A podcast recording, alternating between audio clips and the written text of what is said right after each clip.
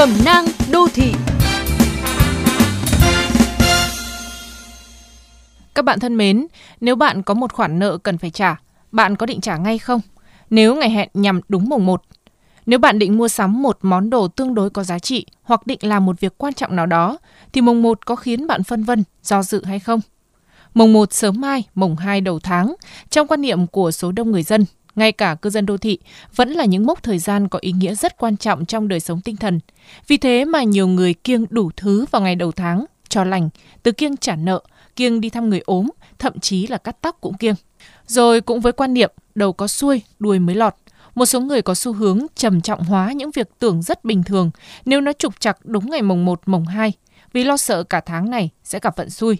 Trái lại nếu gặp được điều gì tốt lành đầu tháng, tâm trạng sẽ phơi phới lạc quan.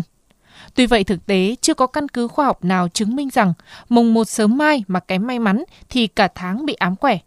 Đó chỉ là quan niệm và niềm tin cá nhân thôi. Những rủi ro chắc chờ ngày nào cũng có thể xuất hiện. Sự may mắn thỉnh thoảng vẫn điểm xuyết một chút không may, như một thông điệp của cuộc sống để bạn biết trân trọng nhiều hơn những gì mình đang có. Mồng một không trả nợ, bạn giữ lộc cho mình thì chủ nợ lại có thể gặp xui khi tất cả các con nợ đều khất. Mồng một kiêng cắt tóc, đến mồng 2 bạn sẽ đợi dài cổ ở tiệm khi người người đổ xô đi cắt.